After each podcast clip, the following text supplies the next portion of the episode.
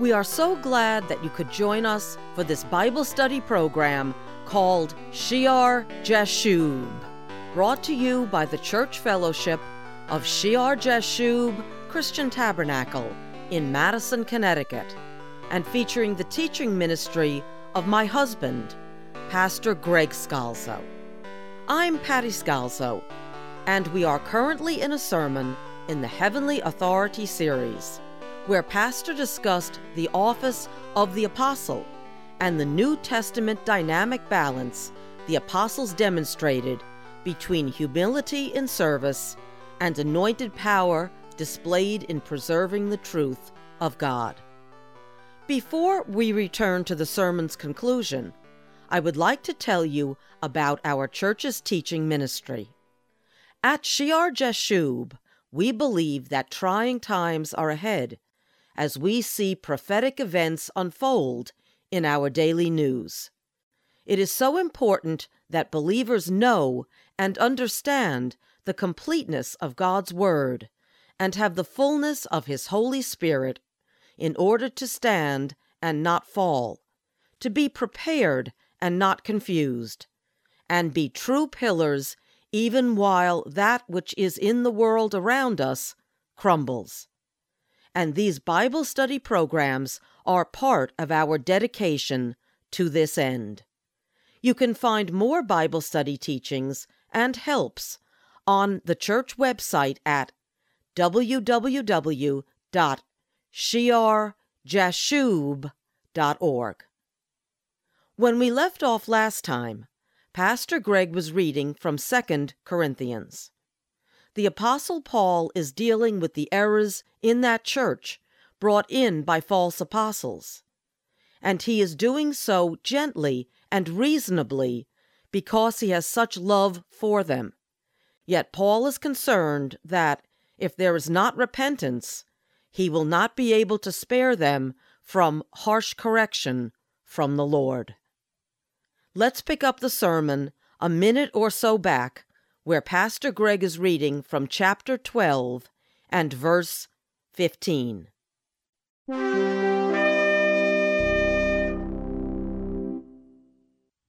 And though the more abundantly I love you, the less I am loved. Some will translate that if I love you more, will you love me less? And that's human nature, right? Sometimes the more a person loves us, the more a person is meek toward us, the more we say, Well, I got that person. I'm sure of that person. That's the terrible human nature, right?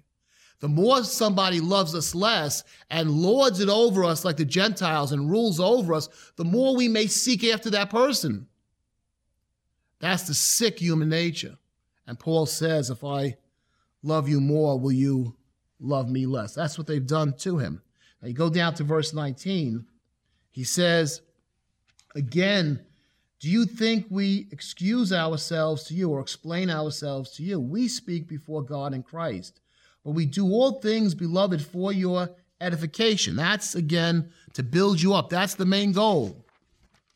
And then he says in verse 20, For I fear lest when I come, I shall not find you such as I wish. You haven't repented and that I shall be found by you such as you do not wish, lest there be contentions, jealousies, outbursts of wrath, selfish ambitions, backbitings, whisperings, conceits, tumults, lest when I come again, my God will humble me among you, and I shall mourn for many who have sinned before and have not repented of the uncleanness, fornication, and lewdness which they have practiced. This will be the third time I am coming to you. By the mouth of two or three witnesses, every word shall be established. I have told you before and foretell as if I were present the second time. And now, being absent, I write to those who have sinned before and to all the rest that if I come again, I will not spare. Since you seek a proof of Christ speaking in me, who is not weak toward you, but mighty in you. For though he was crucified in weakness, yet he lives by the power of God. For we also are weak in him, but we shall live with him by the power of God toward you. Examine yourselves as to whether you're in the faith. Test yourselves. Do you not know yourselves that Christ Jesus is in you? Unless indeed you are disqualified, you failed. But I trust, I trust that you will know that we are not disqualified. Now I pray to God that you do no evil. Not that we should appear approved, not so that we look like we're somebody that we've made you do no evil, but that you should do what is honorable, even if we seem like we fail, though we may seem disqualified. For we can do nothing against the truth, but for the truth. And that's the key, right? Truth. The apostles are responsible for founding the church on the truth. The apostles are responsible for maintaining the truth in the church against all opposition, against all false apostles, false prophets, false teachers. And they can do nothing against the truth. For we are glad when we are weak and you are strong. And this also we pray that you may be made complete. Therefore I write these things being absent, lest being present I should use sharpness, harshness, according to the authority which the Lord has given me for edification and not for destruction. I have this authority, Paul saying, to bring you the truth and teach you the truth and plead with you for the truth to build you up. But I will not spare, lest being present I should use harshness according to the authority which God has given me. The same authority which worked with Elymas when he went blind. There is that threat of the power being used of the Holy Spirit through these men, as in the case of Ananias and Sapphira. It's not God's heart's desire. God's heart's desire is to work in meekness and humbleness. But when it gets to the end of the envelope, and it looks like the church is going to go astray, and it looks like people are going astray, and truth will be thrown down and error will come in, then there is an anointing of power upon these men to correct it. And unfortunately, that passed out of the church in many times in history because we don't have these positions of apostles and prophets and teachers. And so error comes in, buildings go up, men are lifted into positions they should never be in, and there is no fear of God before the face of the church. There has to be a healthy fear of God. And as we've said, this ministry of the apostle is foundation. We just got a couple of quick scriptures to close with that lead into the next time. Look at Ephesians chapter 2. Ephesians chapter 2. He speaks in verse 19 uh, about the saints being members of the household. Remember the steward, the household of God. And then he says in verse 20, the household of God being having been built, having been built on the foundation of the apostles and prophets, Jesus Christ himself being the chief cornerstone, in whom the whole building being fitted together grows into a holy temple in the Lord. Okay. Apostles and prophets. It's a foundational ministry.